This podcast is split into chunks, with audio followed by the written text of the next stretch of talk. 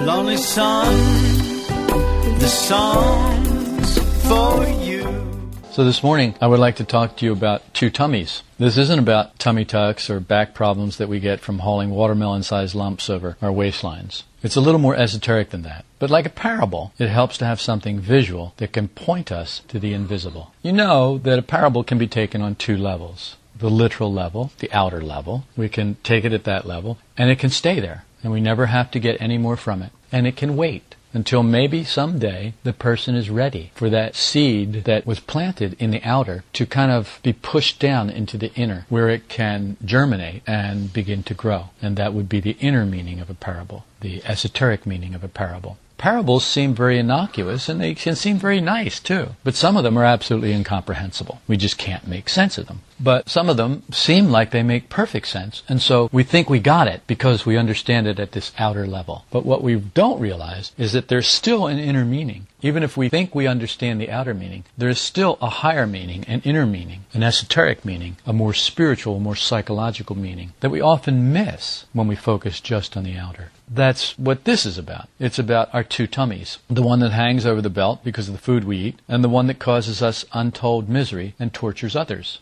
Okay, well, that really doesn't tell us much yet, does it? So, what is this other tummy that causes us untold misery and tortures others? Especially, we want to know about the tortures others part because we know some others that really need to be tortured, don't we? And we spend a lot of time thinking about how to do that. Well, we don't call it torture. We call it teach them a lesson. We call it put them in their place. Or we call it show them what they're like. Or we call it they should have a taste of their own medicine. But actually, the truth is, it's really torture. We want to somehow hurt them until they change their behavior and do what we want them to do. We lie about it all the time, but it's what we want. The problem is, is we don't know we want that. We think that we're these wonderful people who, every time we open our mouths, little marshmallows and butterflies and rainbows and candy canes fly out. Oh, we're just so sweet and wonderful all the time. The story that Connie told about the Moonlight Amphitheater was a perfect example. Some guy screaming at some woman and saying, I'm asking you nicely, while he was screaming at her. He actually thought he was asking her nicely because he had a picture of himself as this nice, friendly, jovial guy. And when he lost it, he lost it completely. But he couldn't see it because he couldn't see that he was anything other than this nice, happy, generous, jovial, friendly guy. And so while he's screaming at her, he's telling her how nice he's being. And it's like the irony of that is just too funny. But if you'll think about it, you see it everywhere in life. And if you look in the mirror, you won't have to see it in life anymore. You can see it in yourself. Maybe not at the Moonlight Amphitheater, but you can see it in yourself. For example, some people, they point their rearview mirror down and take a look at their faces when they're driving in rush hour traffic. They can see it there. Other people see it when they're talking to their kids. Other people see it when they're talking to their spouse. Other people can see it when the dog wants to go in and out 18 times in five minutes. It just depends. There's a place for it, and we always miss the place for it. We fail to see it in ourselves. We see it in others very well. We don't see it in ourselves. It's so funny. I was preparing the notes for this talk on Thursday, and it was around lunchtime, and I was still working on it. And so I went out to the kitchen, and on the stove was some soup that Connie had made. So I took the lid off, smelled the soup, smelled good, tasted the soup, tasted good. So I turned on the burner to heat it up and went back to work. And then I smelled the soup in the kitchen. I, oh man, jumped up. I ran back out there and it was boiling. I mean, really boiling. So I added some water because a lot of the liquid had boiled off. So I added some water and cooled it down and got a bowl of this soup and took it back to my desk while I was working and I ate it, which I know I shouldn't do. I'm bad and wrong. I shouldn't eat and work, but I did. So you can just put mark against me too. Do you know that he actually eats while he works? Yes, I do a lot of things. I don't always practice what I preach. I must admit that. Sometimes I forget. I tell you to be conscious, and when you've got something on the stove, be mindful of it. Don't let it boil over. And sure enough, I let it boil over. So what can I say? I'm not perfect. I'm sorry, but that's the truth of it, and there it is. So now that that's out, whew, we can get on with life here. So I ate the soup. Within a half an hour, I was sitting there, and all of a sudden I started to sweat. And I thought, is it really that hot in here? Why did it get hot in here all of a sudden? And then I started to feel not so good. I started to feel a little queasy, nauseous. And I got up and I thought, oh, you know, I think I'm going to throw up. And I went into the bathroom, you know, I prepared the bathroom, lifted the toilet seat, and did all of the things that you do, you know, when you feel like you're going to throw up. And then I thought about it and I thought, boy, you know, I really don't want to, th- I don't like to throw up. You know, I don't like it because I don't like it when it comes out your nose and I don't like the taste and I don't like, I don't like anything about it really. It just, it's an awful feeling. It's a lot like feeling like you're going to die. This dread comes over your body. It's not really a mental dread so much because mentally you think it would feel so much better to get on the other side of this. But your body has this like, no, it's just in dread about this. And so here's my body dreading it and my mind saying, I wish I could make this happen. So I assumed the position and I, you know, and nothing. I went, oh, okay. So I went in and I drank some water with lemon juice in it. Good bit of it. And I went back and kind of walked around a little bit, you know, waiting. And I'm still sweating and still feeling not so good. And then finally I did. I threw up. And it was everything. I mean, everything that was in my stomach was emptied out. And the whole time I'm going, you know, thanks, God. This is so wonderful. Now, I know this is weird. It's a weird story. Maybe a little gross, but it's a weird story, but it's true. And I thought, this is great because I am getting this out of me before it can damage me. And I'm really grateful for that. I'm grateful for this body that works this way. I'm grateful because some people don't do that. I remember when Steve got food poisoning. Man, oh man, that thing stayed in him all that day the whole day, the whole night. And then when it hit him, it hit him so hard. It was like this was just one simple boom. Not even five minutes. It was over. I remember Steve, it was like all night. And I was so grateful that it was gone like that within a half an hour, in and out. Now, if I put bad food in my tummy, I can throw it out. And I remember there's this really interesting story in esoteric writings about this. It's in Matthew chapter 15, verses 10 through 20. I'd like to read it to you. After Jesus called the crowd to him, he said to them, Hear and understand.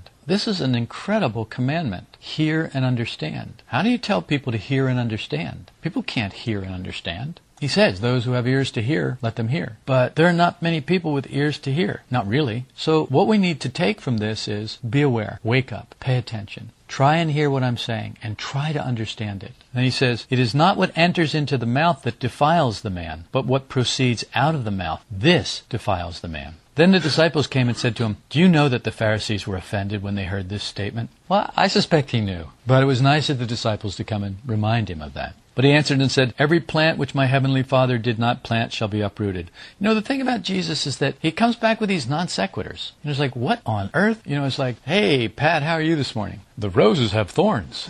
You know, that seems like a non sequitur. For normally, in an outer way, you know, it just doesn't seem like it follows, does it? But she may be telling us something. She may be saying, hear and understand. The roses have thorns. You want to know how I am? The roses have thorns. I may look good, but beware because I have thorns. And if you get too close, I could hurt you. And would that be the truth? Well, yes, it would be the truth, wouldn't it? Would it be the truth about all of us? Yes, except some of us don't look as good. We just have more thorns. So he says then to his disciples about the Pharisees, let them alone. They're blind guides of the blind. And if the blind man guides a blind man, both will fall into a pit. Again, this is difficult to put together with it is not what enters into the mouth that defiles the man, but what proceeds out of the mouth. This defiles the man. We may understand better when we realize what he had said before this. He was talking about the tradition and the commandment. And the story goes Then some Pharisees and scribes came to Jesus from Jerusalem and said, Why do your disciples break the tradition of the elders? Well, why did Jesus break the tradition of the elders? Why does anyone break the tradition of the elders? Don't you know that's a no no? You can't do that for they do not wash their hands when they eat bread. So this was what they were bagging on his disciples about. They found something. They don't wash their hands before they eat bread. My thing was I let the soup boil and I tell people not to do that. I tell people to be conscious and to be mindful. And I don't do that myself. Right. So this is what you got against me. And he answered and said to them, Why do you yourselves transgress the commandment of God for the sake of your tradition? For God said, Honor your father and mother and he who speaks evil of father or mother is to be put to death. But you say, Whoever says to his father or mother, Whatever I have that would help you has been given to God. He is not to honor his father or his mother. And by this you invalidate the word of God for the sake of your tradition. You hypocrites, rightly did Isaiah prophesy of you. This people honors me with their lips, but their heart is far away from me. But in vain do they worship me, teaching as doctrines the precepts of men.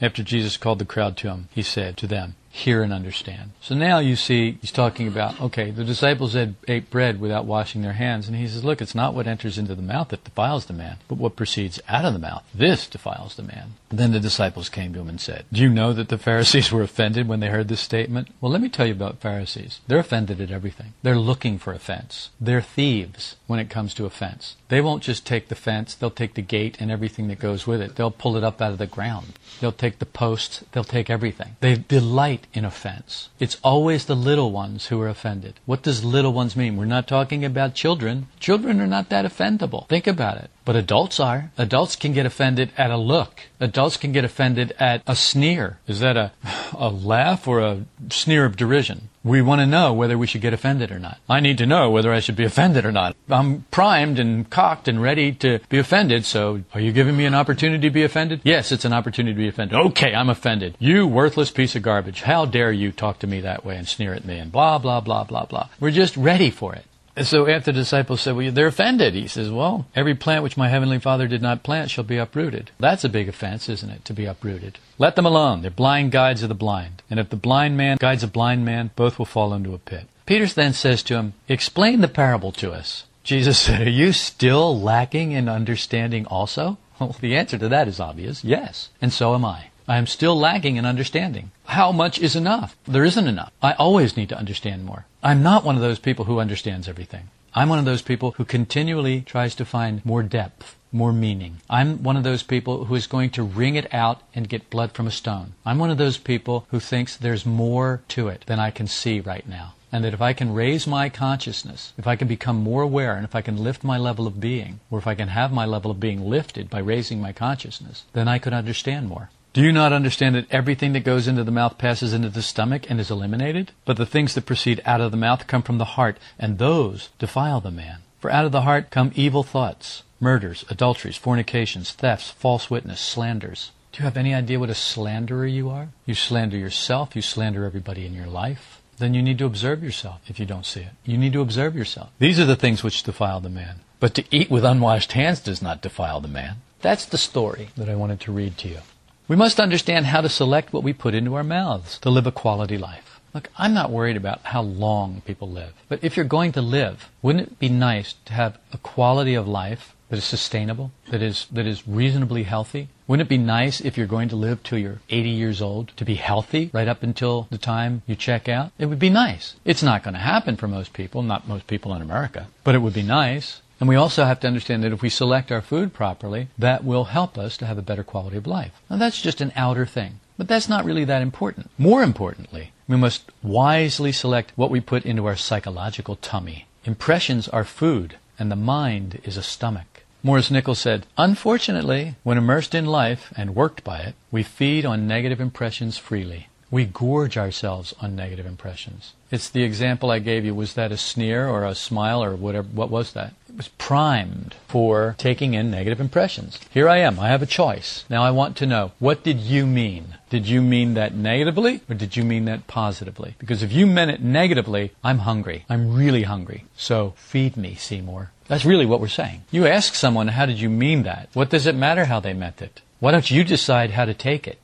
Isn't that really what's up to you? What do you care how they meant it? What's more important is how are you going to take it? A negative psychology is installed as standard equipment in the false personality by Life's Factory. It's what's under the hood of imaginary I. You pop the hood on imaginary I, and what you'll find is a negative psychology that's been installed in false personality by life. Life is a factory, and it pumps out negative false personalities. It pumps out fake people, lies, fictions, facades. And if you look at a person, what you'll see is an imaginary person, imaginary I. The person imagines that they have one single permanent I, that it's always the same, like the guy at the Moonlight Amphitheater who went and leaned over a couple of people and screamed and yelled at this girl for using her phone to take a picture when the announcer said, Don't take any pictures. Didn't you hear what the announcer said? I'm telling you nicely. And started cussing at her. I'm telling you nicely while he's cussing at her and screaming at her in front of what? A hundred people. He had this picture of himself, this imaginary I, that he would never do anything like that. What he was doing was nice, was kind, it was a service to everybody there. All the other people who were not disturbed by this little glow from her phone as she took the picture. It was not a flash picture. All the people who were not disturbed were suddenly disturbed by this guy screaming and yelling and cussing at this girl. Nicely, of course. I'm telling you nicely. Why? Because he has an imaginary I. because he has no idea, no concept whatsoever that that I that screamed and yelled and cussed at that girl lives in him. No idea. He thinks he's this imaginary person who's always happy and always wonderful and always helpful and always cheerful. And here he's helping everybody in the whole Moonlight Amphitheater. And the girl too. And he was doing it so selflessly because he really wasn't bothered at all. He wasn't negative. He was just screaming and yelling so that everybody else in the world who had a phone and was thinking about using it could remember what the announcer said. Turn your phones off.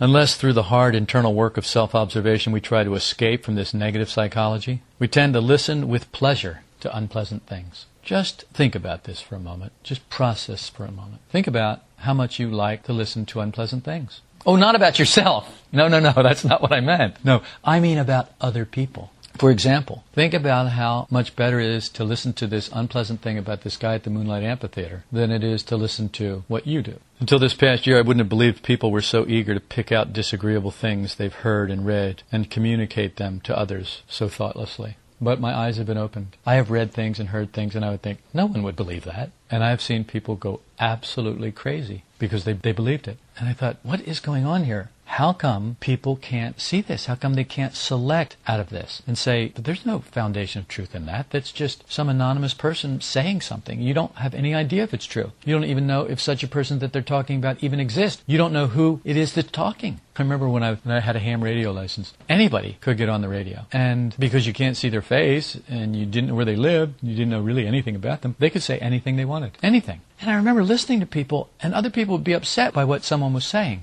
And I thought, why would you be upset? You don't even know who this person is. You have no idea if they are who they say they are. No idea at all. And then you have no idea if what they're saying means anything at all. If there's any truth to it at all. They could be fabricated. They could be reading out of a fiction book, out of a science fiction book for all you know, and just putting people's names in there. You have no idea. And yet people were getting negative about it. And then other people were jumping on the bandwagon. Yeah, that's right. That's the way that person is. And it became this feeding frenzy where people would all gang up on someone because someone had stirred the pot and started to say things that no one had a clue if they were true or not. I wouldn't have believed it, but now I believe it. The reality of the human condition has been brought home to me like a series of hammer blows, forcing me to reevaluate myself, this work, and people who say they're in it.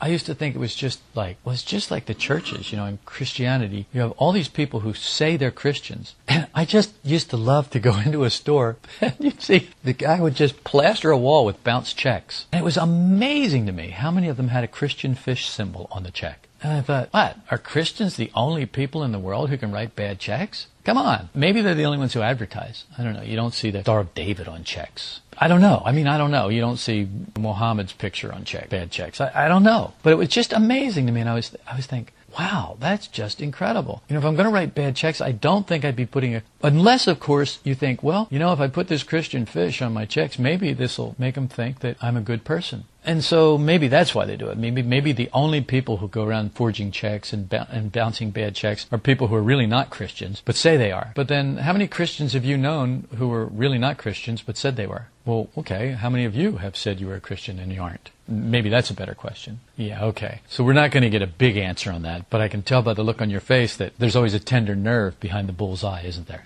So I could tell by the wince on your face, by the grim look on your face that, yeah, you had the audacity to say you were a Christian, and you're not. The tragedy is that people with negative psychological tummies do themselves serious injury that's long lasting and far reaching. And it doesn't bother me so much what people say. People say bad things about everybody. Everybody in the world. Everybody in the world, somebody says something bad about them. That's the way we are. We're backstabbers. We're gossips. That's the way people are. Well, of course, people don't know that. They're like the guy at the Moonlight Amphitheater who tells people nicely by screaming at them and cussing at them. We're like that. We don't know that we're gossips. We don't know that we carry tales. We don't know that we pass on information that we really don't know anything about. We don't know. We don't see that when we're doing it. The sad part is that, and it really is a tragedy, is that the people who are doing it are doing themselves harm. They're rotting their own souls. They're rotting their own minds. They're poisoning themselves by poisoning their internal tummy, their psychological tummy, by putting bad impressions in there. And then what they do is they share those bad impressions with other people. And other people who have no ability to select properly, who have no discrimination, they gobble it up like pigs at a trough. No matter how often they're told, they still do not understand the cost of feeding on pig slop because that's what it is. They wallow proudly in negative emotions and justify it with anything at hand. The mind is a tummy. What are you going to feed it? We are less discriminate about what we feed the mind than what we feed our physical stomach. And what we feed our physical stomach is depressing. You look at what we eat and it's like really scary. We'll eat anything. We'll go to the store and buy something, not read the ingredients. Patter Rex last night at dinner, they were telling me about they're trying to make this tomato that is cold resistant. So they are taking cells from a cold water fish and genetically altering the tomato, hoping that the tomato will then be cold resistant because of the cells from a cold water fish. Those cells will mutate, and I don't know what will happen. But what scientists have finally discovered is that by doing this, by taking these cells and genetically altering things, that under different circumstances and in different areas, the cells mutate in different ways. Now, there's something else that does that. Cells that mutate in different ways, that they can't get a lock on it because it keeps on mutating different ways. It's called HIV,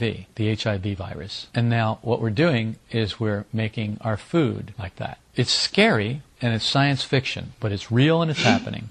And no one is paying any attention, or hardly anyone is paying any attention. You don't know what you're eating. You have no idea where that corn came from, and if it's got a goat's eyeball in it or cat's tail. You don't know because no one's telling you. It's not on the label genetically modified food is real. It's available now and it has been available for a long time. Genetically modified seed is a big business with Monsanto, one of the largest producers of poison on the planet. And people who try to use seed that is not Monsanto are being discriminated against and tormented and taken to court by Monsanto, who of course is one of the biggest corporations in the world and can afford to grind them up and spit them out and keep them poor with lawyers hounding them 24 7. They can drive them out of business and then buy up their farms, which is exactly what they're doing. But what do we do about that? What do we know about it? That's not true. That, that can't be true. Research it. Don't take my word for it. Research it. Verify it yourself. It's a matter of public record. If you want to know, you can find out. But the truth is, you don't really care. And that's why people don't find out the truth, because they're not willing to make the effort.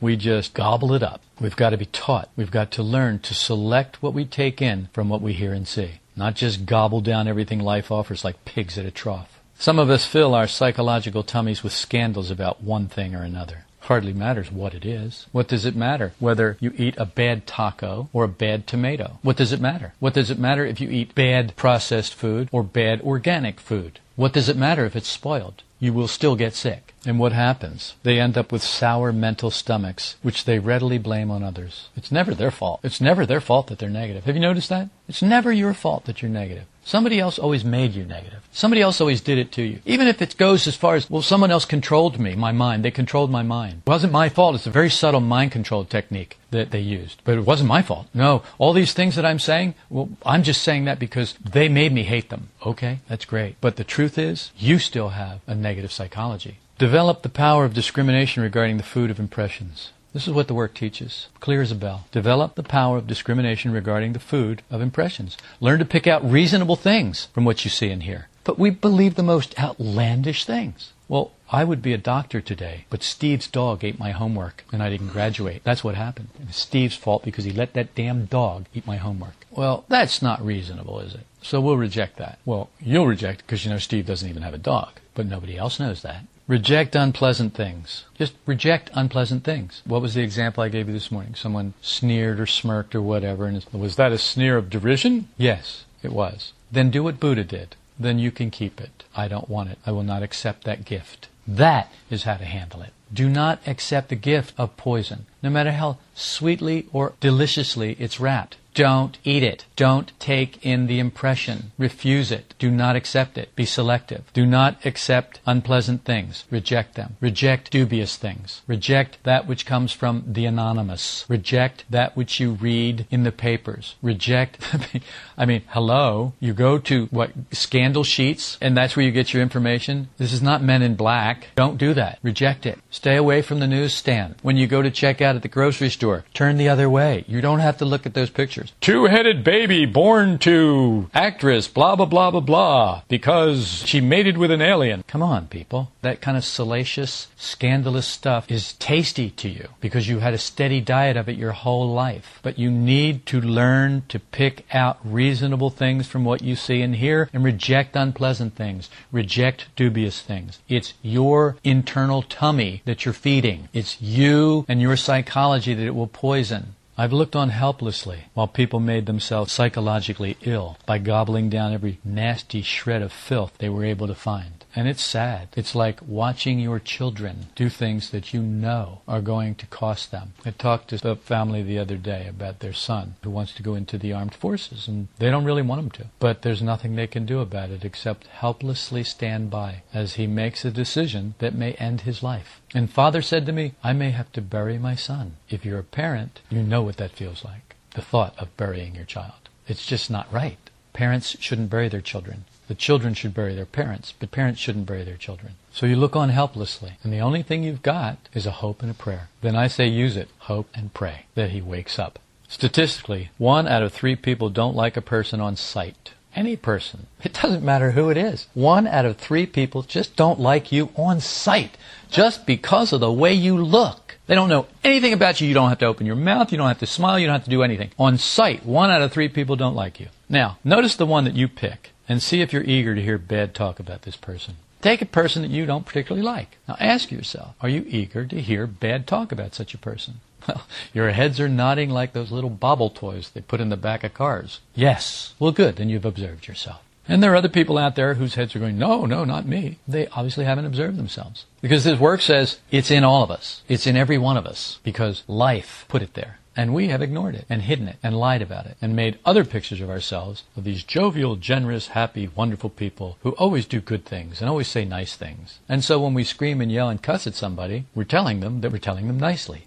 Accepting such input with excitement is feeding your psychological tummy nasty stuff. And your mind can't grow on that any more than a child could grow on bad food. Unpleasant thoughts, hearsay, make a very noxious food. Esoteric teachings guide us to filter everything the five senses offer us to eat. Everything. We must use the higher ideas as guidelines for what to select and what to discard. Maurice Nicoll said, What is more easy in life than to whisper? What travels more rapidly than even light itself? His answer? Scandal. All of this is made possible because we fail to understand a person. Any person is many sided. The worst people have many likable sides. If you miss this, you can't possibly discriminate. If you can't discriminate about another, it's because you have failed to observe your own unpleasant I's as well as the better I's in yourself. Oh, you may know the better I's in yourself, but you failed to observe the unpleasant I's with those better I's. We just observe the better I's, but we fail to observe the unpleasant I's in ourselves. Well, what good is that?